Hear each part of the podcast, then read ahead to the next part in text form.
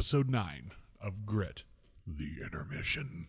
Oh my God! So episode 9, it's not episode 9, subsection A, article C. No. The return of the return of Solitarsis from a. Is that from 3 words? From a contextual standpoint. Yeah, is that one word or 3? No, I had to bring us in. You know, I'm really obsessed with doing the PBS Midnight Hour. Oh my God! The intermission. It sounds like shit. Won't you be my neighbor? It does not sound like shit. It sounds awesome. Oh, okay. Because I'm awesome and you're not. You know, I can't believe we're at episode 9 right now. It feels like we have more than that. Like there is more. It does. Well, especially when you record editing, you have to set everything up. Yeah. And you have to set everything up while these two facts just sit there. Oh well, what's taking so long? Why are you taking so long? I would sure like to record now. Yeah, wake me up. Oh my God, that's what happened today. That's exactly what happens today. It happens every time we record a podcast. I'm surprised. It seems like we have a lot more than 9. No, it feels like 9 painstaking episodes. 9 setups, 9 edits. Yeah, for our audience to not interact. What's up with that, guys? Come on, meow. Yeah. We'd like to hear from you. Yeah. You know, I've heard from quite a few people in person. You know, likewise. They listen to the podcast and everything else. Send something our way. You want us to talk about something? You have a question about something? You want to argue with us? Debate with us? I don't care. You want to call Ben fat? I mean, he is. I mean, we do it. We can argue about, you know, at what point, at what weight threshold the fat card is supposed to be relinquished. Or if scrambled eggs are indeed for children when you order them. We've talked about that, though, and clearly. Yeah, but I mean, those are people that know you, and it's like, well. No, those aren't people that know. They know you, and they're like, oh, scrambled eggs are good. Yeah, but they're all women. With kids. Oh. Yes. Because that's what they've become accustomed to is eating scrambled eggs. I do have to mention that, give a shout out to our listeners that we have right now that I was approached and people said, hey, I recognize your voice from the podcast. And I'm like, which podcast are you talking about? And they said, the Grits. Oh, yeah, the only podcast. Oh, yeah right. Yes, which podcast? Because like, I'm a part of so many. What do you think about it? Royalty checks rolling in. It's funny. It's hilarious. As much as you guys give Ben so much crap, they said, that is hilarious. Keep doing that. They said, so, just that. So for our listeners, we're going to continue to roast. So is just that what this roast is? Benjamin. So Pod 9 is like basically a continuation of Pods 1 through 8. Fantastic. Do you want me to get you the magic wand? So speaking of roasting, this is definitely appropriate because everybody's been dealing with it for the last 6 months and COVID, and now with masks being required for the last couple of weeks. Don't do it. Oh, you know I'm going to. So this morning, we went to breakfast, Terry, Josh, and I. Yeah. And I initiated it and told everybody. Yep, Terry initiated. I actually didn't respond to any of Terry's texts, and he got here, and I was all ready to go. Yeah. Oh, look, here I am. I didn't even have to say yes. He just knew I was going to be there for breakfast. Well, he invited Josh this time, like he invites Josh every time. And, that's not true. And so when we go, you know, like I grab my bandana from the car because that's what I use for my face mask as far as a requirement. Old Jesse James. You know, Josh gives me shit about it. It's like, hey, we're going to breakfast, right? And we're all taking one car. I said, I got to grab my bandana for my face mask, or whatever. Oh, okay, that makes sense. Well, we get to the breakfast place and we get out of the truck and Josh realizes, well, I don't have my face covering. So he finds this child sock. For like a infant. Yeah. It wasn't a sock. It's like the size of a thumb. Yeah, so it's my daughter's face mask. Yeah. Of course, as big as Josh's head is, it was just enough to cover one nostril. Unicorns everywhere. Unicorns and rainbows. And it was a unicorn. Well, the funny part about that is honestly, it wasn't much different than what he already has. What he normally uses for the face mask is like, oh, I forgot my face covering. And you got to keep in mind, Josh's head is huge. I mean, it's one of the biggest heads I've ever seen. It's a gourd. Okay, so what he uses, I swear, this is what he uses. A pair of panties. It's a junior's-sized tube top. No, a tube top. It is a weatherproof tube top. It's a weatherproof face shield that just happens to be for normal adults. It just happens to be a tube top, and I'm not a normal adult. Oh no, I've got nothing to wear. Hang on. Takes it off his neck. Oh, here you go. But it does the job there. Well, and also, too, you forget the job there. You forget that I have a beard and a big beard, not like your. Oh wait, so that just makes your head even bigger than it already is. Yeah, not like your. Yeah. Your try and buy this guy a hat for like a Christmas or a birthday present or whatever. You remember I bought you that Dolphins hat? Yeah, that's not gonna work. But I did display it for years. Yeah. So like he talks about it. Oh, you forget I have a beard. Okay, a hat doesn't explain the beard. Okay. Well, I'm growing a beard, so this hat's not going to fit. Okay. We also play video games together, and we have headsets for mics and things. And a couple of years back, this was quite a ways back, I would just have extra headsets lying around.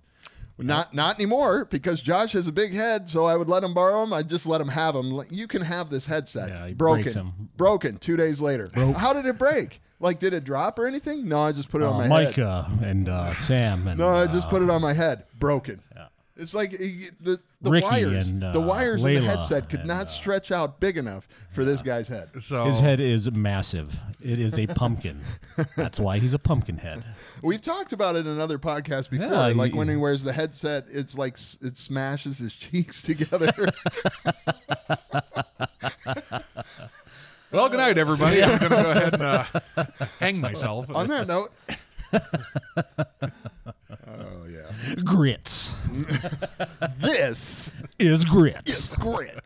That's not the time of the podcast because we've only. Oh, okay. Okay. Yeah, that's it. 7-minute podcast. Yeah. Yeah. Well, stay tuned next week, folks. Hey, man, your head makes you what you are, I guess. Yeah. You know. Thanks. So we have the reason why we're doing this intermission today is because. Our next interviewer changed up the schedule, and we really want to get content out there for you guys and gals. So we decided to do an interview. I don't know if you heard that slight little breath there. I'm going to call it out so that it can't be edited out. But Josh seriously took his whole head, which is really big, away from the microphone just to breathe like this. No, he's like that Terminator 2 meme where the guy, if you run for 5 seconds, like oh, he's really no. Anyway, remix. Shut up. We are doing a intermission here. We want to get content out there for you and kind of discuss the future of the podcast, make you laugh, make you cry. Yeah, yeah. But also obviously a plea. To interact with us, yeah, but not to sound too desperate. I'm starting to take it. We're getting desperate. No, I'm not. Yeah, desperate for some interaction. But yeah, so our next few podcasts, we're gonna continue the interviewing. And Josh just took a step away from the mic to breathe. Yeah. So when we actually go live feed, like when we're live and streaming live so that you can see our faces, you'll see this. So I don't know why Josh is practicing this right now, because you're going to see that when we actually stream live. Right. And that was going to be my next point. After we do these interviews. Yes, continue. We are looking at getting onto Facebook Live and YouTube. You know, one of the things we've heard feedback on is, you know, they like the way we joke with each other, but they don't like a lot of what we do is off camera. Like, you aren't able to see Ben or myself flipping Terry's titties or or Terry grabbing the side fat. Back fat. Yeah, right now. You know, yeah. And just doing things like that. Oh, you've been working out? I found one fat. Shred of fat. And, you know, the old expression goes, communication is, you know, 70% nonverbal. So you don't really get to see when Ben really gets on a topic that he's fired up about. Oh, my God. You can see his hands flailing and him grabbing a sack of grapes. Yep, that's it. When I start talking talk with my hands, I put them out there, you know, like I'm holding a bunch of grapes, according to these guys. According to everybody. Like, everybody's like, oh, yeah, I understand now. So, anyway, that's kind of what we're going to go. That's the direction we want to go with Grit, and who knows? Ben's just sitting over here leaning back, laughing, thinking it's all... Oh, shit. This is a business conversation, Benjamin. Oh, I'm sorry. We have Excuse me. We have to keep this professional, Benjamin. I'm sorry. I didn't realize it was a professional intermission. No. The intermission. Yeah. Okay. Now do it. Yeah. Do it. There's a party going on right here. Intermission. To last the whole year. No. Have we ever talked about Breakfast at Tiffany's? If you guys ever watched that movie. Has anyone watched that movie? Or that, heard that song? I've seen it reenacted in person. Live. I've seen it live. So the intermission is now becoming Roast Josh? Oh, no. Are we talking about this right now? We could. Might as well. What was the other one? There was another one, too. No, I just remember the Tiffany gal. No, we're not talking about Breakfast at Tiffany. No, we're not gonna. No, I don't want to either. But let's just. I just want to preface that whole conversation you tried to start with. That was me being a good friend. Okay. Yeah. I was the married wingman. So you're welcome. Mary wingman. Oh, Mary wingman. Gosh. So Ben, how's work? Work's good. All right. Yeah. Well, my work is, I don't like to say that, it's really taking off right now because that's a bad thing. Yeah. Oh, yeah. Yeah. So busy. The town that we're currently living in, it's kind of getting a little bad out there. You always have that one asshole that like, oh, let's look at the brighter side. Well, job security, right? Yeah. I'm sure you have somebody like that in your office that says job security. No. We do have people that say that, but a lot of it is sarcasm when we say it because we all know that job security. Yeah. Right. We need money, people. Help us. I need this. Yeah. I need this. I don't think Terry can work another day at Sundown Security. Yeah. Working at the King's Rent a Cop. Yeah. My gun is made of wood. You ever see that movie National Security? Yeah. When Steve's on? You get your flashlight, your pen, and this sack of quarters. So you can call the real police. Oh, man. It's funny. Workplaces are funny, though, man. I heard a radio show way back. I don't know. It was several years ago. But I'd like to try this sometime with you guys. I just call up a workplace and say, hey, let me talk to dumbass. And they always have somebody at the workplace that's like, you mean Chuck? Yeah, okay, I'll get him for you. And then just interview him. Why are you known as the dumbass? Yeah, hey, I didn't even ask for Chuck. I just said, hey, is dumbass available? Oh, yeah, let me get you right over to him. That wouldn't work at my workplace. So. Which one? Well, we got so many to choose from.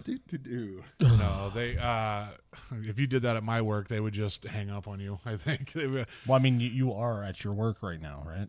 You want to work from home, so. Yeah. This is where I work and play. Oh. Work hard, play hard. Yeah. I'm starting to... Oh, man. Hear colors and see sounds. Because Mr. Mom here. Okay. Well, I mean, that's not a bad thing. Kids! Shut up! Playing Warzone. Oh, God. Well, you know. No. Oh, man. You know, maybe we should do some interviews with the our Warzone friends. Oh man, yeah, even just to grab a guest speaker. I know that everybody's timid and intimidated. I know that he really wants to be interviewed on this thing, and I think it'd be appropriate for him. I mean, he's guys. Listen, Fresca. Time for a nice cold Fresca. Oh man. Well. You know, and he does, you know, the thing is, too, is he was really jaded by the church as well. After, when he got divorced, hearing what happened to him, I was like, man, see, that's exactly what I was talking about when we, first started discussing starting Grit. It's like, the church knew his ex-wife more than him. And I mean, someday you're going to hear that story. But his wife was a member of the church that he was going to. I think so. Naturally, when he got divorced, he'd be really good to tell that story, and I think we should include him in one of these. Yeah, and, dial him in if you must. But you know, there's other ones too, like Scums is. You know, I've never been a religious person. Yeah, so there's. But he can eat up the airwaves. Like he would just like you'd ask him a question and it'd take him 20 minutes to respond. Yeah, so I mean, because there's all these subsection parts content. To this, and it's. Yeah. But yeah. You know, guys.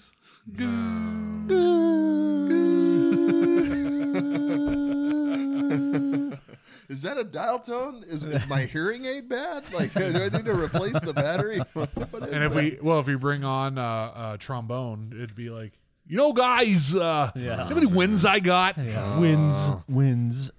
So obviously talking about Call of Duty Warzone right now. And one of the guys that we're talking about, you know, the good guy, I'm really getting under his skin lately because his gamer tag is Rebeling Scum, but I keep calling him Rebeling's Cum.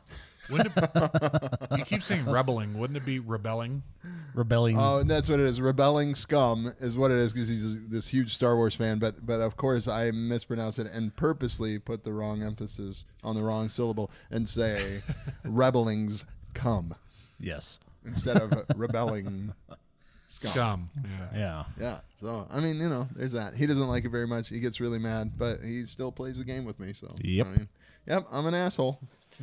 Well, we know that. That's why we roast you so much, because we got to take you down a peg. Ben's World. Mm-hmm. All right. Well, I mean, fair is fair. Yeah. When do you guys think this pandemic thing's going to get over? Probably December of 2025.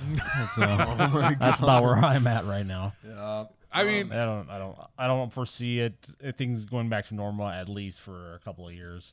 Like I doubt we're going to even be opening up our shop by the end of the year. Like I'm pretty sure maybe next summer.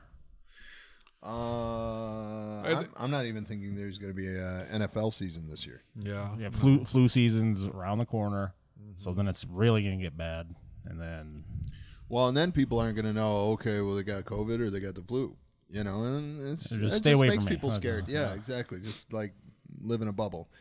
The way I see it is you have to live through it at this point. It's clearly not preventable, so you have to live through it. You just have to go straight through it. You can't go around it. Yeah, I just I asked that question because, you know, like school is starting, you know, Micah and Sam are going back to school, you know, your girls are back to school. Yep. Mm-hmm. And it's there's all these precautions, but I don't believe that we're even going to make it through the fall semester. Like I think, you know, you're going to see an uptick. They're going to end up shutting it down again. Yeah, well, and you know, it really sure. This has kind of become sort of that new normal where it's you're going to start seeing rather than prepare people for COVID, you know, and how to combat it. It's going to be more like, well, we should just stay remote. We should just stay virtual and cut down on real estate because it's, you know, like where I work, they discovered that the cost of doing business is less with everybody working from home. Yeah. And so then they're like, well, maybe we should now cut back on the real estate of where the bank locations are and make them smaller and then pay less. And then actually the bank will have higher margins. Well, think about how that works for commerce or even government. Like at some point, the government is cutting costs to combat COVID. But really, if they keep it this way, things are going to be cheaper for them, but the price is going to be the same for us, if not more, or the consumer, because, you know, we're going to have to pay for those apparatuses that we use to e-commerce and things like that. So I you know, and you know, you've seen those movies where, you know, the guy, who was it? Where he creates like an avatar, like the whole world is avatars, and they like wake up and then they plug into their robot and then they're all day long they live. And it, you know, we've seen like that dystopian movies where they talk about. Are you talking about Avatar? No, not Avatar. It's you know, it's kind of like Avatar, but it's not. I think it has. I think it has the dude from Gladiator in it, Russell Crowe. Avatar. It's like Dances with Wolves in space. That's my line. But I mean, we as a society have been Avatar. We as a society have been going towards this kind of being avatarded. Avatarded. Be going towards I don't know. Is that okay to say? Uh-oh. Josh is offended. Yeah, I'm not offended. Oh, but you are. I'm a libertarian. I don't have time to be offended. Oh, but you are offended. Don't get mad, Josh. You're so mad. You're so mad right now. So anyway, the point I'm trying to make is I don't think we're ever going. I think this is going. Yeah, to be I agree, and I actually brought this up to you before, so I just feel like you're just restating what I had told you. You've never brought this up to me. You know, corporate don't America. Don't try to look cool in front of the Grit audience. Like, oh, I brought this up. Yeah, it's like I would like to appease my listeners with how much I know. They deserve that. Yeah. Oh man. What about you, Benjamin? What about me? Are you ever going to be going back to work? I don't know. It's a good question. Because how is telemarketing making it through the? Yeah. Oh, I am not a telemarketer. Please hold. This is the running joke. Like I tell because I've had several jobs in my lifetime. Several. I mean, sometimes several in the same year. And every time that's a lot of W-2s. Yeah, it is. Oh man, it's such a hassle. But you know, I'm grinding, man. It's my side hustle. Oh, dude. Hoagies and grinders. Yeah. Hoagies beans, navy beans, below sandwich. I do not own the rights to that. Sloppy Ben, sloppy Ben. No, so anyway, as I was saying, I've had several jobs, but no matter how prestigious the job may be, like how awesome it may be, yes, prestigious. No matter how cool the job is, or like maybe have a job of status, Terry gets on there and just makes up some kind of like the shittiest possible job that it possibly could be in a similar but not the same field. So like, for example, I work at a tech company that provides software for industrial medical companies, you know, and we support that software. So you say prestigious. Say the dictionary says that prestigious means inspiring respect and admiration. Yeah. And these are prestigious jobs that you're... the job that I'm describing right now is having high status? Yes. Yes. I think it's pretty high status. Yeah. Okay. Yeah. So anyway, like... I mean, if we're gonna call all of the words that I use to a dictionary, yes, tipping like intensifies. So anyway, we're talking about the job, and I just explained what my job was. But instead of Terry like saying, "Oh, okay, all right, so tech support, cool, all right, that's fine." No, what he says is, "Oh, so you mean you work at the computer lab downtown at the Lincoln Center?" Yes. You know, if you work at the computer lab downtown at the Lincoln Center, no disrespect, but what I do is a little bit more complicated than just, you know, like looking over a couple of computers. Web browsers. So like, or if I'm talking about, you know, like working at a company, I used to work at a company called Level 3, troubleshooting fiber optic infrastructure. Instead of Level 3, he said I worked at Nova One, which happens to be a telemarketing firm. But you did work at Noble One. I did. That was a part-time job for me. I didn't even want to tell him when it happened. We have these magazines, and I didn't even want to tell him when it happened because I'm like, I'm going to tell him that I work part-time. We see you like for your Noble interests One are fishing and golf. No, it's not even like that, dude. It wasn't even like that. What we sold, we were like prepaid cards for inmates to call, you know, like to call home or whatever. It was kind of weird. So run us through, how did you like call these people and like how did you answer the phone?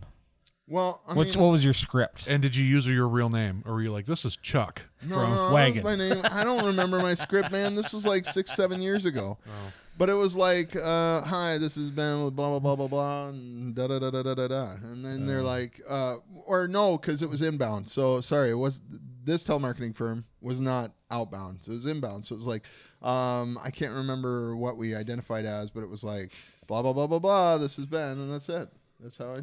And how I introduce myself now is like, my company name, tech support. This is Ben, or I'll just say good morning, tech support. This is Ben, and you know, like that's how I answer the phone. Ben. I don't like talking about work on the weekends though. Neither do I. Yeah. Thanks for bringing it up, Josh. Well, it's because home is my work right now, so it just kind of work hard, play hard. Yeah. I don't like to answer the phone when people call me when I'm working, so I just say, if you could, please email me at. Oh my God. I'd rather deal with emails. So that way Queen Hall at yoohoo.com. That way he can. Well, no, I mean like my fingertips. My business. No, it's my business. It's my tickle the ivories, if you will. But it's like 90% of what they want to talk about on the phone, I can't really do with them on the phone. So it's like, I'm the one holding grapes. No, I'm doing this. Yeah, no, you were holding grapes. I was not holding grapes. Oh I wasn't God. Sitting over here doing this. A live feed would have shown that. And yes. Yeah, absolutely. You were holding grapes. And then he turns his hands the other way and says, no, I was talking like this. I was talking like that. And even like when you do that, you look tickling feminine. The ivories. You're like, pinky goes way out there. Like Feminine.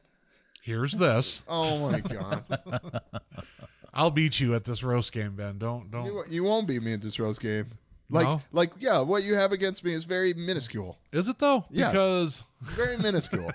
I mean, yeah, but it's me. That's who I am. Like, it's not like it's going to change. I'm not going to be like, oh, you know what? I'm so embarrassed. Well, I kind of am, but it's just, I'm embarrassed of myself for being me. I just realized something though. Seriously, dude. It's like, gonna be me. Do you ever realize like whenever the roasting comes up, it always ends up being you versus me. And meanwhile, Terry just sits over there laughing, breathing. Just sits back in a peanut gallery, just hacking it up. Yeah. You can see his back teeth. His mouth is open so wide, but you can't see his eyeballs. I don't know. I'm pretty good with quips. So it's really hard to try to roast me, I would assume. Oh, no. It's just Ben and I just take the bait every time. Oh, you don't say. Roasting brought to you by Fresca.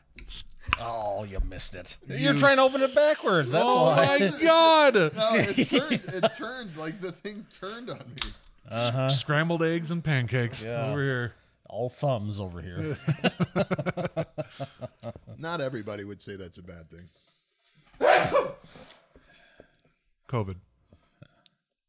Bless you. Yeah, wow. So we're all going to get sick now? Thanks, Josh. Well, you're going to be fine, dude. Stop it. Grits. This is grits. Unpolished. Raw. Uncut Christianity. And I heard, as it were, the noise of thunder. One of the four beasts saying, come and see. Roast beasts. And behold, a white horse. Oh, man. So with all this crazy shit going on around the world, right? Like, you know, famines and fires and plague, and poverty and migration and things like that. Anybody who has any understanding of the Bible knows that John of Patmos wrote Revelations. Do you guys think that we might be living in the end times? Do you think Kirk Cameron's going to show up? And oh my God, Kirk Cameron's going to show up, lead us through the don't get left behind. Fireproof. Yeah. Wasn't Louis Gossett Jr. or something like that in the third one? Yeah. The World at War or whatever. World at War. Yeah. Those were all right books. The Left Behind. Oh, they were great books. Like I enjoyed them. But have been delivered by Kirk Cameron on the big screen. Yeah.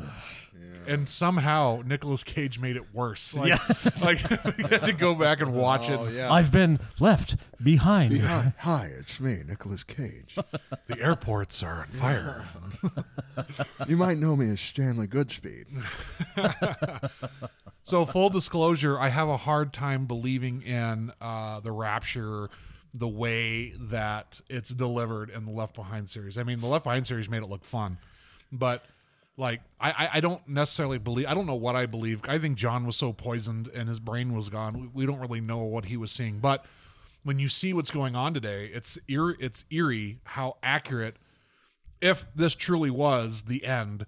How accurate it was, because it's like, you know, each horseman of the apocalypse have come now. Like we're waiting for the white horse rider. And, you know, I don't know, like you brought that up when we took a break, Terry, and it really again, I don't know how much I believe it, but at the same time, it's fun to entertain the fact that this might be, you know, I'm waiting for that shofar. You know what I mean? Like just the sound like, holy crap, I was wrong. I'll admit it. What are the different horses? There is the red one, which is war. Right. The yellow one is famine, right? Yeah, the other one's pestilence. And then the The dark horse is death, Hades. Hell followed with him. You know, since you provided full disclosure, I'll provide full disclosure as well. I don't think I have a hard time believing the Book of Revelation. Like, period. Not necessarily believing it, but like you were talking about all of the horses that have come, you know, and they're already here and everything else. But also history does have a tendency to repeat itself.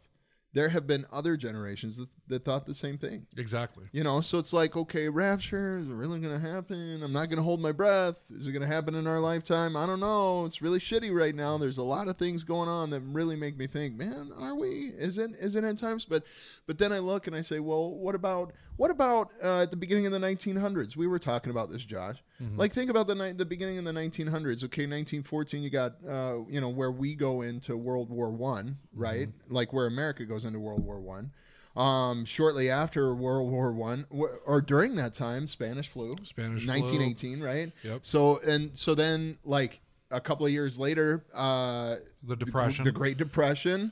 Shortly after that, or just outside of the Great Depression, World War II. You know, I mean, you're talking about 50 years of just like crazy stuff, like wars and rumors of wars, sickness. You know what I mean? Mm-hmm. Like, yeah, it's very much. I mean, and that was what 100 years ago, right? Oh God, yeah, it has been. Over. Yeah. But that's what I'm saying. Like, history has a tendency to repeat itself. And I'm not saying, you know, like World War I, World War II. I mean, it's very possible. It's very possible. But if history has a tendency to repeat itself and we see this, we've seen something similar to this before, then it's like, I don't think this is end times. I think this is just our generation's crisis. Like, I think this is our lifetime's, like, I mean, and it will be in history. Like, there's no doubt in my mind. It's going to be in the history books 100 years from now. It will be talked about, like the Spanish flu is talked about now. Mm-hmm. Like everything that was going on then. We're living through history. Which do you think it's going to get worse? But I don't think it's end time. Yes, yeah, I do think it's going to get worse. It's been progressively getting worse. So World War I and World War II were bad because they were the first real wars that were. Like, there was journalists there. So the world was not, when they started seeing real images and footage from World War I to World War II, it shocked everyone because no one really understands the true nature of war. It was personalized. Right. It was in your face. Right. And of course, propaganda too. Right. And we had Hitler killing off Jews. We had Lenin and Stalin killing off their own people, you know, and you see scorched earth policy. Right. I mean, you see all these things. I would say that the difference now is that it's not an outright blatant genocide. What we're seeing, now is a genocide of ideas. You're seeing a genocide of territorial, like, groups of people versus just like one race. It's like you can be many races, but there's a genocide, so to speak, being committed against you on a global scale. So before, yes, World War I, World War II are bad, but not everybody was involved, right? Right now, with the dawn of the internet and access to information, everybody is involved and has access to it at their fingertips. Exactly. So I think it is getting worse. So maybe, you know, and as we, you know, progressively get worse, like in Revelations, you know, they talk about the antichrists before the antichrist. So John had literally prepared everyone since Christ's ascension into heaven for every other every generation, so to speak, having it even worse than the last. And also too, for our listeners, if you don't know about Revelations, it was written by the last standing disciple, I guess you could say. John was all the disciples suffered martyrdom. They were all killed for their belief. And John was the last one. He was, like Peter was crucified upside down. Matthew was fed to the lions. Paul got his head cut off, whatever. Paul wasn't a disciple, but you know what I mean. John was poisoned by Rome several times, but John would not die. And he was exiled to the island of Patmos. Yes, and so Rome didn't, which is weird because it was divine intervention, because Rome just wouldn't exile you after trying to, you know, kill you. They would have just crucified him or cut his head off if it didn't work. But John was exiled to the Isle of Patmos, and from there he started writing Revelations. Revelations came to him in visions. So John was in his, you know, early dawn of the millennium, with his understanding, would see things in the future that he couldn't, you know, he couldn't say, yeah, it's an attack Apache helicopter.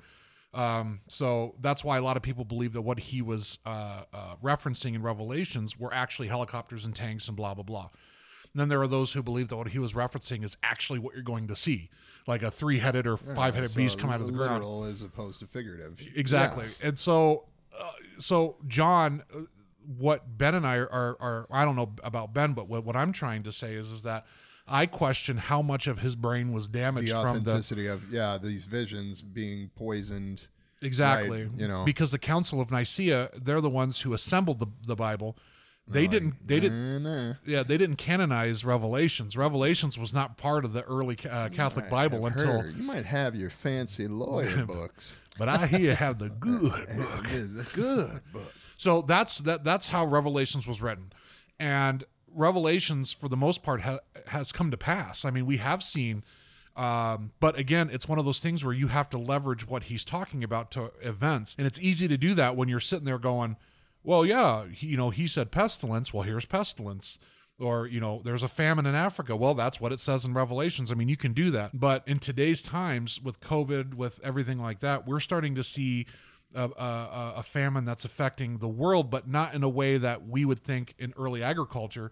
This is global trade that has been come to a halt. So foods that would normally go to places aren't going there anymore. So yes, to answer the long answer to your question, Terry, is I think it's worse now than it was 100 years ago. It's just we don't have daisy bombs blowing up city blocks or Jews being put in concentration camps. Instead, what we're seeing are people being isolated for their beliefs, whether they're black, white, Jewish, or whatever. Yep. Or cancel culture. Cancel culture. Yes, dude, exactly. People being silenced for their political beliefs or their religious beliefs. Right. And now we're starting to give teeth to legislation to actually go after these people. Mm-hmm. Like, I strongly believe that whether it's a Republican or Democrat or whoever in office, eventually, whoever has the power, and I think soon, it's going to almost be illegal to have the other political belief outside of the party in power. And we've seen that, like Ben said, history repeats itself. We have seen that throughout the course of history. Fascism, yeah. I mean, it's just that's how they roll. Communism. What I'm wondering, what I'm pose the question to you guys: do you think that are we going to be the bad guys in this repeat of history? I think that's going to be whoever wins is going to be the one who decides if the U.S. is the bad guy. So if America wins, the free world wins. We'll be the good guys, just like we were in World War II. Forget the fact that in World War II, we hated Jews just as bad as Hitler did. But if communism wins, or if fascism and communism and that the other world wins, so to speak, they write history. They write history, so we will be the bad guys. Personally, I don't know. Like, as an American, and this isn't a reflection of Trump. This is a reflection of our government that's been put in place since... FDR, when government changed and the federal branch received more power than it ever had under FDR. Mm-hmm. And it's just gotten worse since. I think the people of America are great, but we're sheep, dude. We fall for any trick that's put in front of us as long as they say, well, it's a Republican or it's a Democrat. Well, then we're like, yeah. Yeah, it's just like, people... responding to videos that are only partially shown, or you don't get the full context. Soundbite culture. Automatically form an opinion and a three-part belief system based on an uncontextual 30-second video. Yeah, right. And you see the rest of it later. Like when somebody accidentally, in quotes, leaks it. And then you're like, oh shit! Well, like the Covenant Catholics. I'm not wrong. We're still wrong. I wish I would have seen that before, but still, it's no different. Yep. I already formed my opinion, and I'm not changing it. Right, and by then, no matter how much information's come out since then, the opinion's already been made. I mean, they still reference that Nick Sandman kid from the Covenant Catholic situation. Yeah. He's still referenced as somebody who is like racist, or even though after the full clip smug came out, it's like, wait a minute, that's not what was happening. As smug and one of these MAGA kids that just I think the true enemy here, Terry, and what's really funny is Revelations actually does talk about this. I think the true enemy, the true bad guy, regardless of who wins, is the governments that rule the armies and people who are subjected to the suffering. Our government in America is terrible. Like, we're not the worst, but we are bad. Yeah. And I mean, the secrecies, the you know, the secret police, the making decisions that will impact us without it aligning with our voting. It, you know, and then you look at Russia and China, and you look at the European unions, and you look at the South American Union, and you look at all these, or the partnership between India and Russia and China, and they're determining things that will suffer, make us suffer, only because they hate our government. And we're doing the same thing. So, and in Revelations, they talk about that. And, you know, we're just another jewel in that crown that's referenced, our government. But really, at the end of the day, everybody's a bad guy. The people who suffer are the innocent, which are the citizens. Whether we sit there on Facebook and Twitter and spout our partisan opinions and say, yeah, Trump, MAGA, 2020, you know, like, it doesn't matter, because at that point we're just falling for the same ruse that's been put in front of us by the fourth arm of the government, which is media.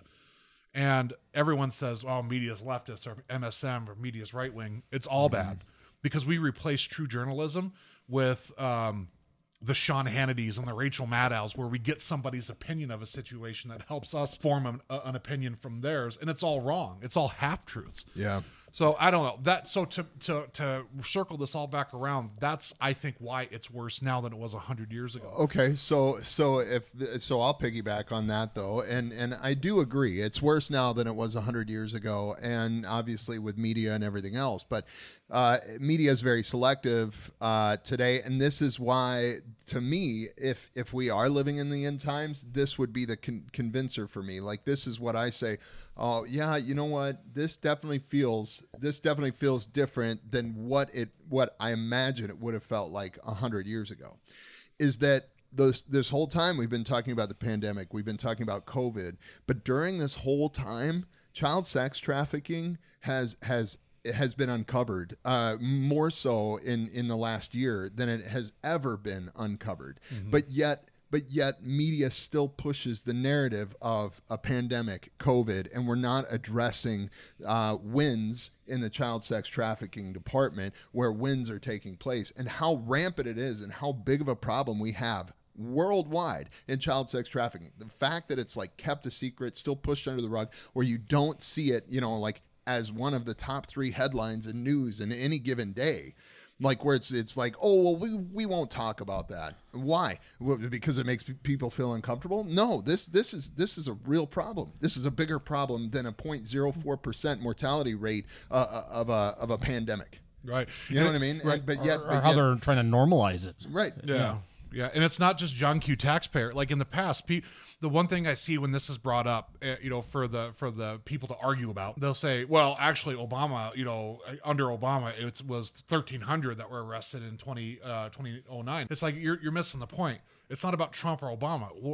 What's going on is, before we were arresting John Q. Taxpayer, who was raping his niece. We're catching high-profile rich people who have created this network. We're taking down, like, you know, for lack of a better term, the what's comparable to a drug lord in the sex trafficking world. Yeah. And when we take him down, we're saving hundreds of kids at a time, or thousands, right? Like, when you disrupt a sex trafficking line, it's not just about saving the kids right there. It's about the future of kids that are being kidnapped, and that stuff is being held silent, because these aren't just like rich people. These are politicians. Yeah. When celebrities, right, actors, right, when artists, when Epstein was killed, nobody believes he actually killed himself, but nobody addresses the elephant in the room. Then, if he didn't actually kill himself, why was he killed? Why isn't there an ongoing investigation? Exactly. And so then when that Maxwell, his girlfriend, I watched that Epstein thing, you know, on Netflix. Mm-hmm. Now that his girlfriend's been arrested, nothing has come out of that. It's been so clamped and kept quiet. But COVID, you know, you have a 99% chance to live, but COVID, it's like, I don't care. Look, if I die from COVID, that's fine, but I would rather die knowing that we're taking down these sick bastards. Absolutely. Who are ruining these kids, not just Americans. You see the pictures and their circle of friends, but around this Epstein and Maxwell, and, you know, it's Bill Clinton. Yeah, the Clintons. Donald Trump. I mean, it's all these politicians that are in there right now, and I don't care if you're a Democrat or Republican, you know, kind of look at who you're voting for and know that, you know, these guys are probably child molesters. And there's a good chance. Or know somebody that is. Yeah. Right. And there's a good chance that even though, like, you know, for some reason I have Nancy Pelosi in my head, but it doesn't matter who it is. People who aren't involved in that, they know. Yeah. Oh, absolutely. It's not like they've been working together for 40 years. Well, and they treat him, you know, they treat him like that one uncle that everybody has, and like, oh, well, this is don't get around him if he's had too much to drink, you know, or whatever. No, that's not okay. It's never okay. No, it's not. Well, explain it away like, oh, well, we know about it, but I mean, what am I supposed to do about it, you know, or whatever. I mean, they're this high status, high profile, prestigious politician.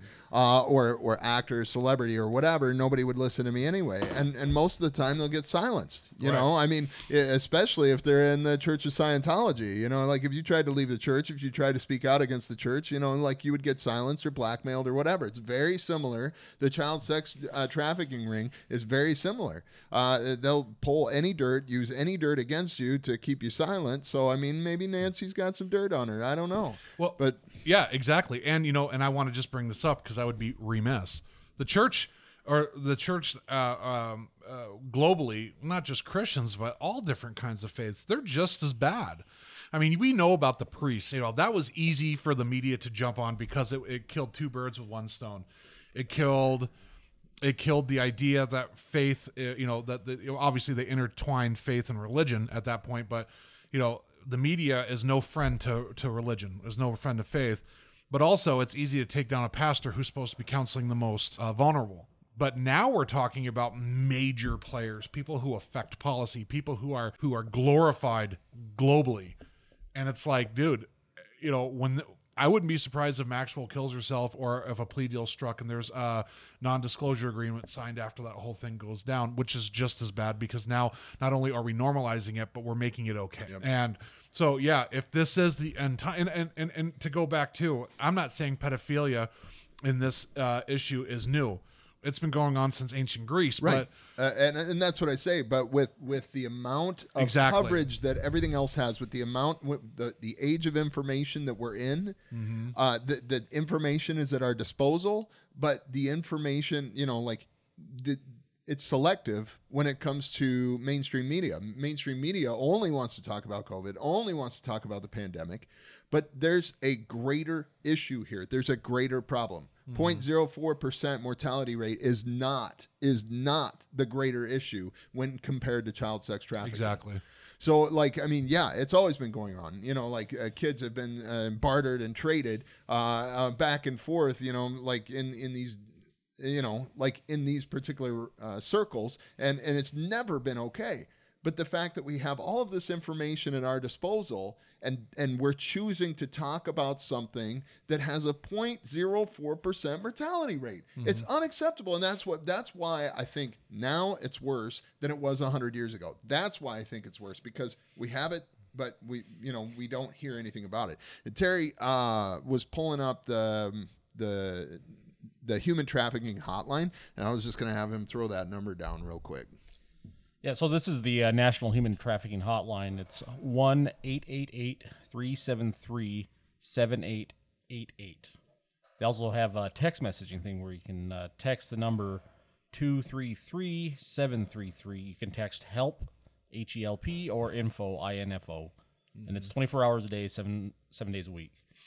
And to piggyback off of that, Terry, you know, one thing that Christ and Christianity and things like that, when you get down to its intended purpose, a question out there, and obviously I'm going to answer it right after I ask it. What is the greatest sin?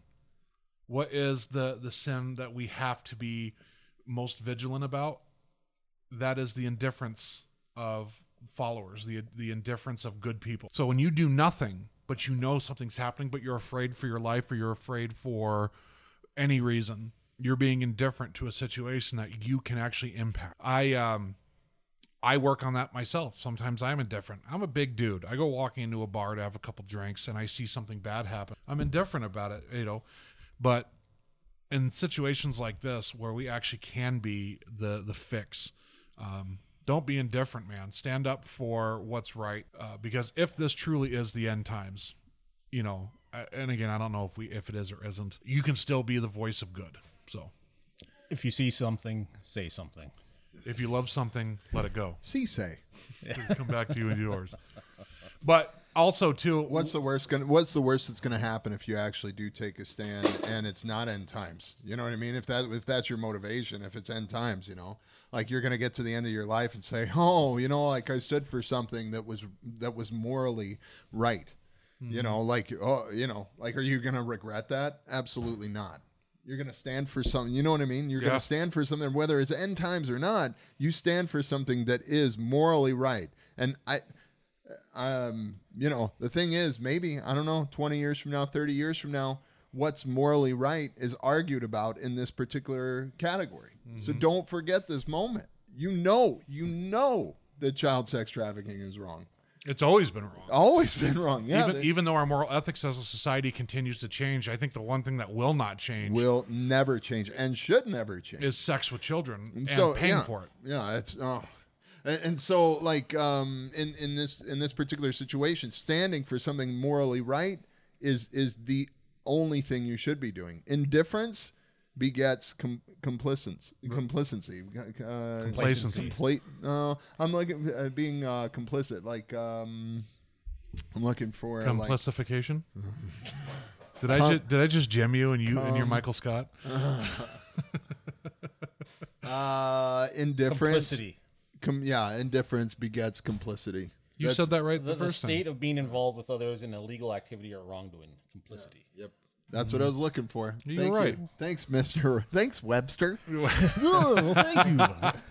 You know, but as we keep our heads down with, you know, and to kind of shift topics a little bit, as we continue to look to see, is this the end times? Is this the end times? And we're so worried about it. I think what gets missed in that whole equation is we forget the grace of Christ, but not just that, like starting to love others. You know, we look over that stuff because we're so busy looking to the sky, waiting for the trumpet to sound because all these bad things had happened, forgetting that we can still be part of that solution and make somebody else's life better. And that happens by loving God and loving others.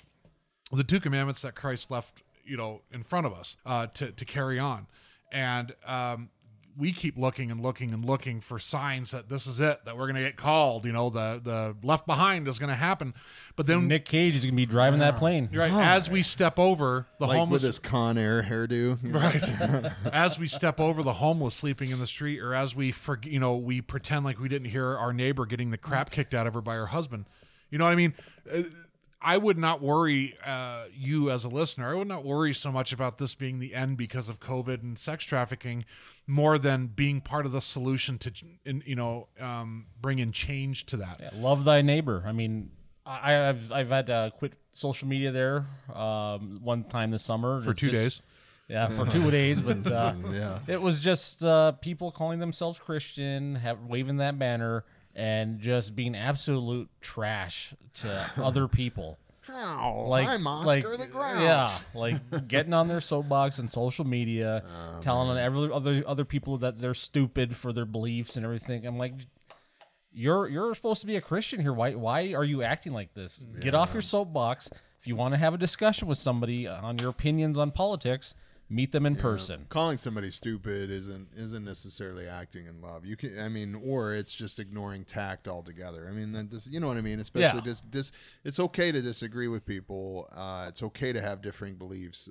What's not okay is to demean or belittle someone because of what they believe and why they believe it. And then don't try to say you're a Christian if you're doing that. I mean, it's terrible. I mean, I get sick of it, just seeing this stuff. And, you know, and that was just one of the many reasons why I don't follow organized religion, because people that do or come from that say they're part of this organized religion and are just dirty to one another. Well, and exactly. And like, you know, you guys heard the interview with Jeremy. Like, you heard it from somebody who is actually a follower of Christ. Yeah, he makes mistakes. I'm not saying he's perfect, but you see the difference between what you read from some person on a thread on Facebook to when you actually hear someone who's out there trying to make a difference. There's even a voice tone change, you know, like if you were to read what he writes, on Facebook, you would even be like, oh, it even sounds different, right? Yeah. The point of that, the reason why I bring that up is because, like, Terry, you're absolutely right. That we get sick of hearing people say, I am a Christian, but you're gay, you're stupid, you're MAGA 2020 or whatever, or Biden 2020. Build the wall. Right. It's like corporate America. AIDS and books. But I mean, those people. Yeah, no, but honestly, those people, that's a really good word, a phrase to use, because that's what it becomes. It's all of us, man. We're all in this. Yep. And we are so divided, and we're divided because we can't be wrong.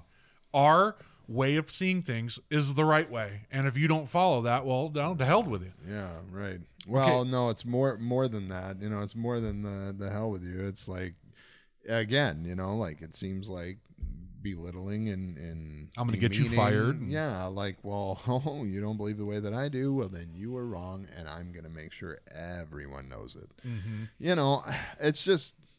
When did it become about, when did it become about so much pride that you have to, force your belief system on someone else? You know what I mean? I don't know. Maybe that's the way it's always been, but it's in your face now with social media. But we're going to soften that blow, Ben, by saying, first, soften that blow. I'm a Christian, so everything I say, I've repented for. Yeah. I've already...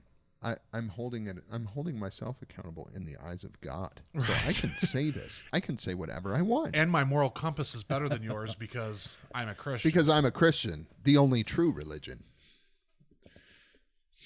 No, Josh is over there trying to sneeze quietly, but it's not working. I put a chew in, and it just went right to my nose. Uh-huh. Oh. Like a...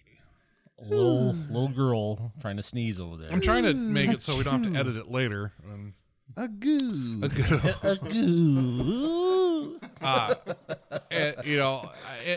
It's because there's so much room for ambiguity and organized religion when it comes to Christianity.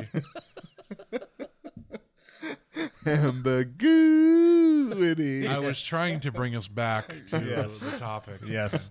You guys are over here.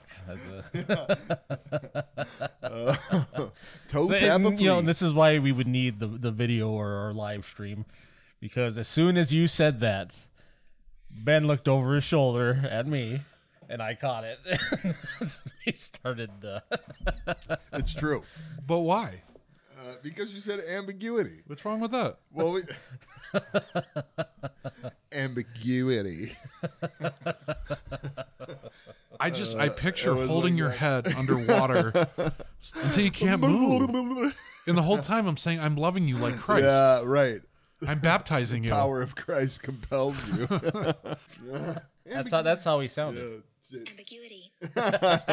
Ambiguity. Ambiguity. I said there's so much ambiguity with Christianity because it allows people to take that moral high ground. Moral fiber. Fiber optic. Benefiber.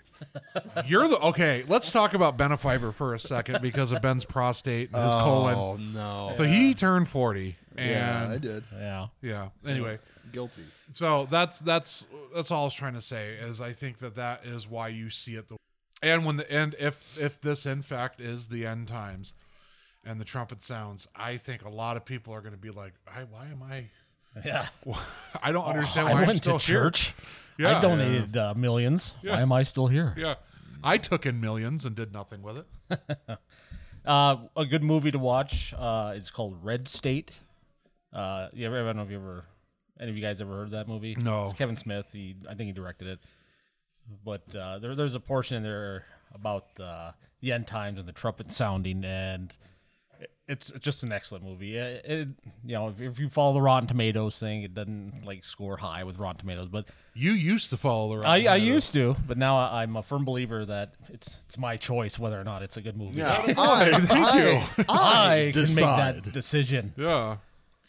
Well, so we, when we were talking about end times, you went back to how relevant Revelation is, being how many times he was poisoned. And of course, he was secluded on the island of Patmos when he was writing this. And the thing that comes to mind is Tom Hanks on Castaway. you know, like when you're by yourself, and this guy wasn't even poisoned. When you're by yourself, you know, like you go crazy, mm-hmm. you know, like, I mean, you start talking to yourself, you start talking to volleyballs and shit. And, yeah. And so, you know, like this guy wasn't just on an island by himself. He was poisoned. He was exiled.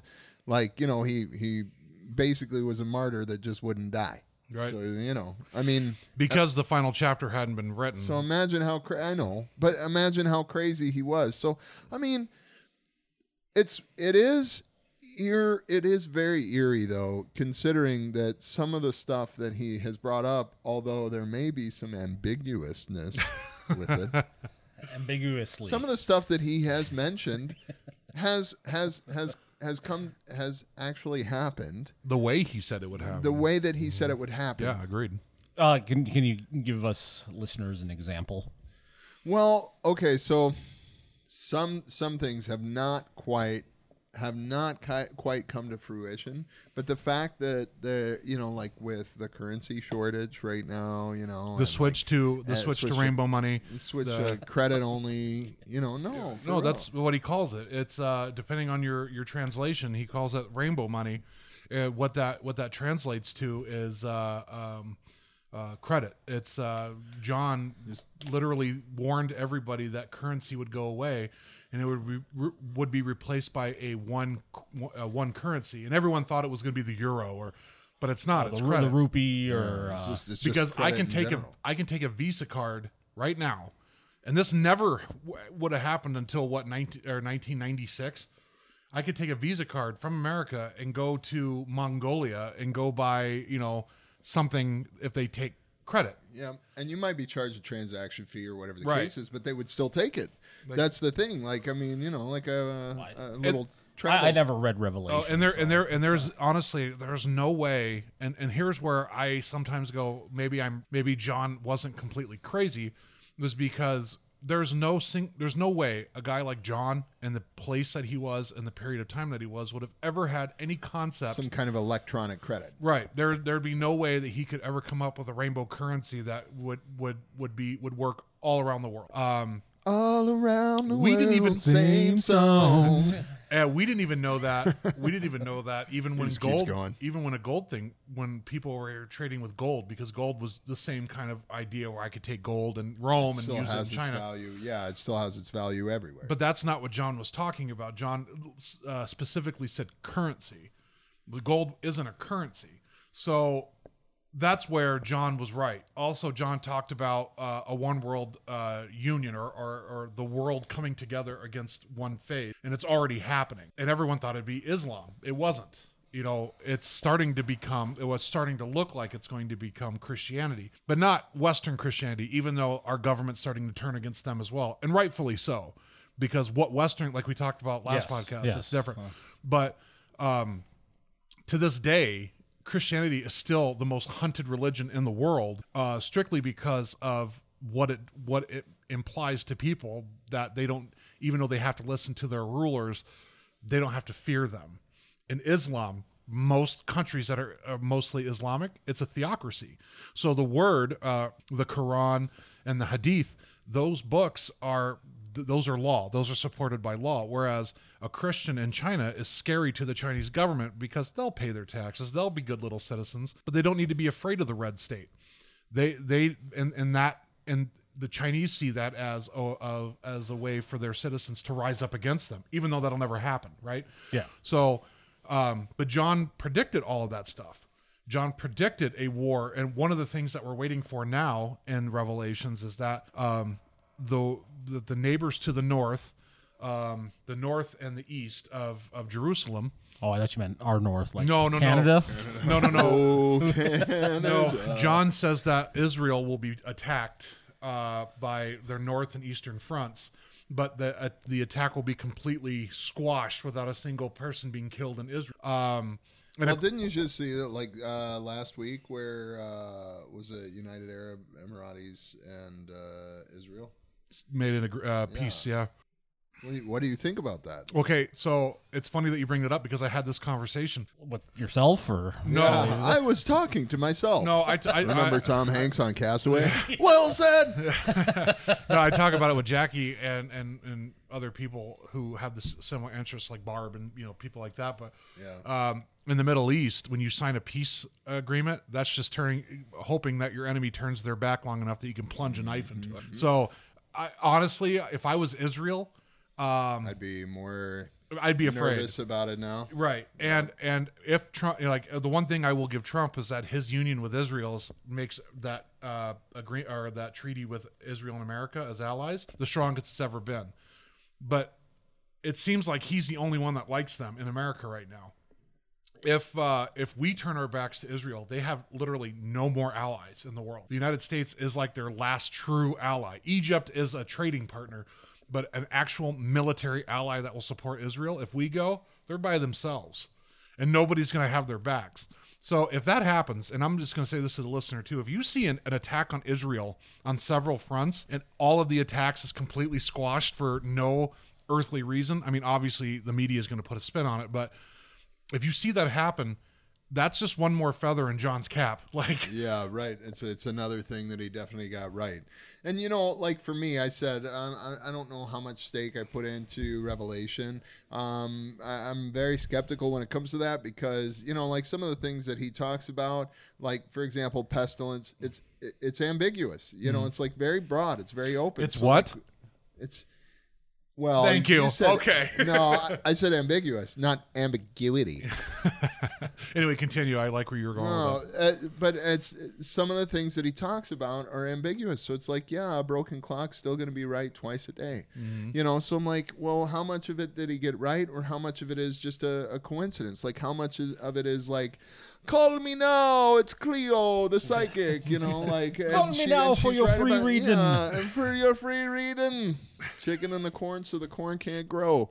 So, the thing is, even someone that professes to be a psychic or, a prophet, if they take current details, would still be able to see things, in the future and say, well, this could potentially happen. Mm-hmm. This will happen. Well, they're already dead, and if it doesn't happen, no big deal. But if it does, It's like A Million Ways to Die in the West. Yeah. When they're in church and the guy's like, and that's just like that part in the Bible that applies to this situation. Yeah. Yeah, exactly. That's what I'm saying. But it was what? Wait, what are you talking about? Well, but that's what I'm saying. You can look at it and it, say this is going to happen in the future, mm-hmm. But, and then it'll happen, and then it happens and it automatically makes you legitimate. But I will say that some of the things that he's talked about, like rainbow currency, mm-hmm. Where it's just completely credit or whatever, that's where I'm okay, so he wouldn't have thought about this from, an electronic standpoint, because then everything was primitive. Mm-hmm. There wouldn't have been, he wouldn't even in his wildest dreams been able to just conjure this up on his own and right. say, well, right. This is what's going to happen. We're going to have a one world currency and you won't actually exchange money. It's just going to be this currency. You'll just accept it. One world mm-hmm. across the board. And I can go now and use it anywhere. The American currency, I would still have to exchange. It's accepted other places or whatever, but the fact that they're eliminating American currency right now, or saying, well, we can't produce it right now, we have a coin shortage, we have a currency shortage or whatever. So who's hoarding the dimes and nickels right now that we're having? Hungry hippos and shit. Yeah. Oh, give me all the nickels and dimes. Who has that 5-gallon jug at their house? It's probably dust. All of the people that I've paid with money, because I am very tight with my money and I nickel and dime people to death. Well, and the other thing too about John is that when you read about John, both in the book of John and the Gospels, and when he's referenced by Paul, he was never considered a prophet. He was never considered a someone who sees the future until he was poisoned. Yeah. So I look at that two ways. I could say either God's I'm keeping you alive because I need you to write the final chapter from somebody who walked with me, or you're just nuts and you drank a bunch of poison. But that still doesn't, that latter explanation does not explain what has already come to pass. True. Not just the ambiguous words that he's using, but also the the things the that ambiguity are, by which he uses it. You know, and again, you know, when he talks about the Antichrist that will come before the Antichrist, yeah. people will point to Hitler. So do you think when God was like telling John, hey, you know, I want to keep you alive so you can tell the future, everyone, and the rest of the apostles were looking at God like that. Yeah. Just look at the side look. the side look, the eyeball emoji, the like. Yeah. The rest of the apostles. Who was it? Thomas that was sawed in half by a log. It's okay. A long way. Okay. John, go ahead. Oh, you got my spine. Tarred and feathered. You know. Yeah. Man. But, you know. Stephen, stoned to death. Oh, man. He didn't even have a chance to leave Jerusalem. No. But again, so we don't know, right? All we can do is, again, go back to the beginning of our faith, and that is through Christ, who talks about grace and mercy and love, and don't worry about the other stuff. If it happens, it happens. Me, I hope I hear the trumpet sound this afternoon. Like, I'm waiting for it. Whether it happens or not, I don't really care. Like, I haven't really put too much thought into if it's true. I just hope it does. I hope it is. But I'm going to try to treat everybody as great as I can, whether you're gay, straight, black, white, Muslim, atheist, Christian. It doesn't matter. Because if I can change one life, they can change three lives, and so on and so on. We can change the world. And that's the point of not only this podcast, but being a follower of Christ, being somebody like we brought on with Jeremy and other people. That's the point. Yeah. Yeah. And this is Grit. So, to kind of taper this off a little bit here, moving forward with Grit, we are going to start streaming. I'm looking at Facebook Live, or also looking at YouTube. That's going to happen sooner than later. But also, the upcoming episodes, we are going to bring on somebody who we all know, well, two of us know, pillar of her community, worked with the homeless her whole life, has a really terrible backstory, but a promise of grace moving forward. We have a couple more interviews lined up after that, and then when we begin our new series, I fully suspect that we are going to be up and streaming, so you can see us with our shenanigans, and when we press pause what we do, you can hear me yell at my dogs and kids. Oh, I'm looking forward to that. Yeah. Right. Oh, yes. Wonderful. Now everyone can see how fat I am in person. But remember, everything adds 30 to 50 pounds. How many cameras are on you? 6. There are 6. But we also really want to encourage our listener interaction. You know, we want to know what you guys want us to talk about. I put out a Facebook post yesterday. I had a couple people, you know, talk to me in person, but that doesn't help us grow this podcast. And Josh is disappointed because nobody slid into his DMs. Damn it. I thought for sure, maybe if I just created this Grit Facebook account that I'd get some action. We're going to talk about God. Oh, yeah, I want to show you God. Duh. Mountain Dew is the greatest soda ever made. But I mean, really, that helps us grow, you know, the likes, the shares, the interactions, that helps us grow and get bigger. So, you know, feel free to, talk to us, give us suggestions, argue with us, call Terry fat. It doesn't matter. It doesn't matter. Let's talk. Just say, hey, Terry, you're fat. Yeah. Also, with Grit, I want to mention this stuff. Unpolished, raw Christianity. Uncut. Uncircumcised. You know, I imagine Josh's trumpet that he's waiting to hear is just going to be a loud fart. Just like, Actually, this is what the Bible says. The he's stalling right now because he's trying to pull it up. You would see this. I think either that or he's trying to build a fart up. It's not gonna. It opened up Grubhub. Of course it did. It did. I swear to God. Look at this. This is what the church says. Of course. Oh, it didn't show it. Yeah. This is what the church says. I am hungry. Yeah. I need to eat. We just ate an hour ago, and now he's already trying to order. So lunch. This is what it said. This is what you would hear. Yes. Here's this. Ready? Yes.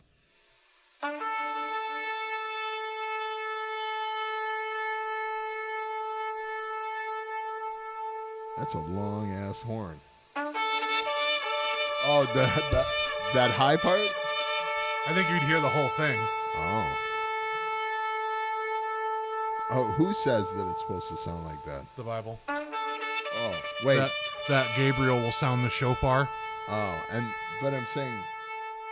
Where, when you say the Bible, are you talking like the, like the show, like the series? The no, Bible? No, the actual book. But the actual book describes the sound like that, because I've never read that portion. No, that's what a shofar sounds like. You're a shofar. Shown up. So if you hear that in the sky, yeah, that's the tune. That's the tone of the sound. But you're saying, I'm saying, like, that's the melody. It's gonna be like remix. Yeah, and then Michael and the angels come down like, with their hats sideways. 17th Street Crips, motherfucker. Good times. Come on. Like, damn, man. Yeah. This is lit. No, that's I don't know if that's the melody that Gabriel's going to play, but that's the sound. Hey. That's the sound that you'll hear. But I don't know if it's going to be the melody, if that makes sense. Oh, okay. Well, that's what I was asking. I was like, wait, it's supposed to sound just like that? Well, that's what a shofar sounds like. I'm like, wait, so you just put your lips on a shofar and it's just okay, like... Okay, but now you're just splitting hairs. Like, I don't know. Like, oh, okay. It doesn't say in the Bible, like, the actual music sheet with the notes and shit. Like, it's not like... it'll sound like this. They may just I said, who said it's going to sound like that? You're like, the Bible, bitch. Yeah, Louis Armstrong going to be blasting in there on this.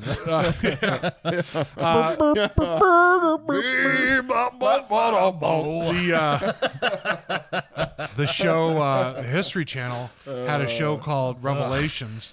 End of Days. Yeah, they also had a show about aliens and ancient civilizations. Yeah, again, I'm not saying it was aliens. Shut up. But it's aliens. Don't try to use that as your source. I'm not using it as my source, goddammit. I'm trying to tell you, but you're so stupid trying to be stupid because you're a dumbass.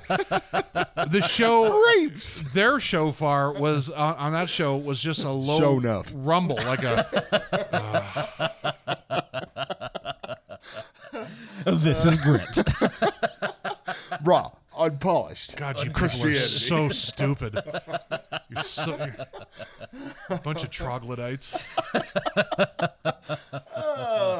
Troglodyte. Maybe he meant chauffeur. That's what I keep thinking. He's like, well, the shofar blew. Chauffeur, right? Where's Morgan Freeman when you need him? Driving Miss Daisy. What's up, man? You're going to blow a horn? Terry's just laughing because I'm mad. That wasn't a funny statement. Driving Miss Daisy. Hey, man. The shofar blew. Chauffeur. You can't even make the joke. Dude, you dropped the ball. Josh is looking at me with so much contempt right now, and he's trying to, like, find some kind of ledge. He just pushed his mic over. Now I feel better. Some kind of ledge to gain leverage on it. He just can't find it, and he keeps getting more angry. No, I'm not mad. You're mad. It's because I want to start. It's because I want to start cursing, and I can't because I found Christ. Yeah. Oh, okay. Yeah, all right. It's cool. Okay, back to the History Channel. Yeah. Anyway, you were saying it was aliens? Ancient aliens. Where's my wand?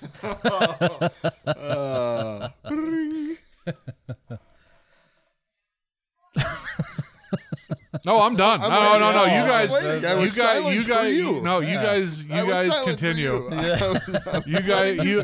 You guys have your little fun. Make your little jokes. Yeah. You know, chauffeur driving Miss Daisy. Again, it's just a ledge you're trying to gain leverage on, but it has no substance. It does have a lot of substance because first of all, that's a stupid reference. Okay, chauffeur. Where's Morgan Freeman? So Terry thought it was funny. Well, Terry, that's because you were roasting me. Oh, okay. The only reason why I laugh is because... You sound so angry right now. Yeah.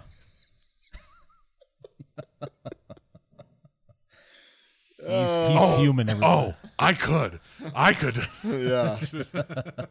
I'm just kidding. Yeah, okay. It was supposed to be funny. I was supposed to, like, redirect, and now you're over here, like, butthurt. Like, no, I'm not butthurt. No, you are. It's cool. Oh, okay. I didn't mean to hurt your feelings. Well, I guess I didn't think it was very funny. So you have no leverage. You're trying desperately to get leverage, and you just can't get leverage. Listen to his desperation. I know. Listen to the desperation. So the History Channel.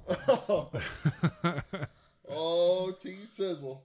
When did the History Channel become like just total nonsense? What year did that take place? Do you, any of you guys remember that at all? The same year that MTV stopped playing music videos. So 89. Yeah. Yeah, it was like 93. Dude, MTV's The Grind. No, I wasn't allowed to watch MTV. MTV's The Grind. Because Beavis and Butthead. It was like a televised club, you know? Yeah, I know. Real World. Beavis and Butthead. All that stuff was like early 90s. Yeah. Man. Oh, well, I remember so they 2000, 2001, I still remember music videos on there. Same with VH1. But it was like a music video. It was like late night stuff. Pop up video. Yeah. Oh, VH1. Yeah. Pop up video. Yeah, now it's just forges and fire and Pawn Stars and Ancient Aliens and Mountain Men and Real Swamp World People. Road Rules Challenge. Yeah. Oh wait, we're talking about the History Channel. Yeah. I was on music. Oh, they do have the Bible on there though.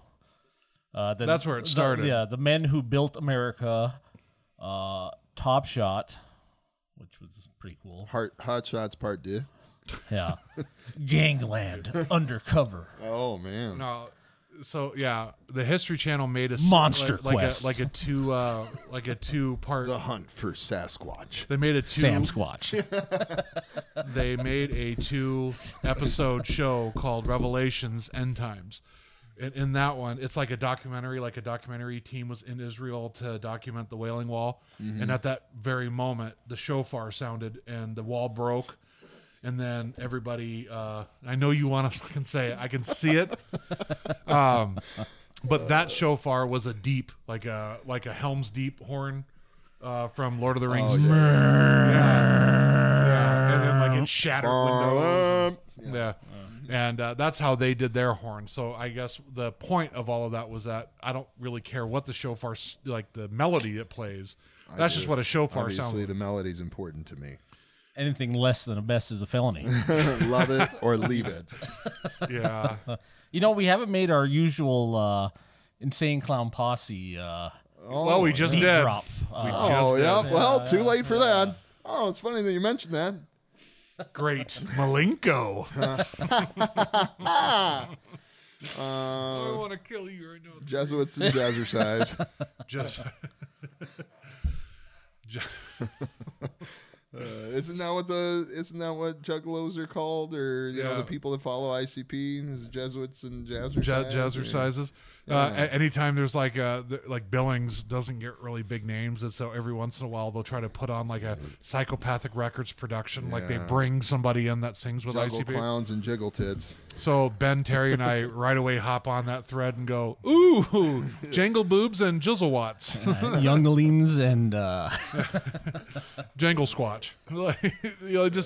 And of course we kilojoules and gigawatts. We get a couple laughs from people who it just stumbles onto their feed, but for the most part, we're just like being retarded with each other. Yeah. Yep, just being stupid. Well, this is Grit. No, you're supposed to say raw, uncut. Oh yeah, my bad. I can edit all of this stuff out here. No, keep it in. Ready? Raw, uncut. Uncircumcised, polished. Wait, unpolished. The intermission. Christianity.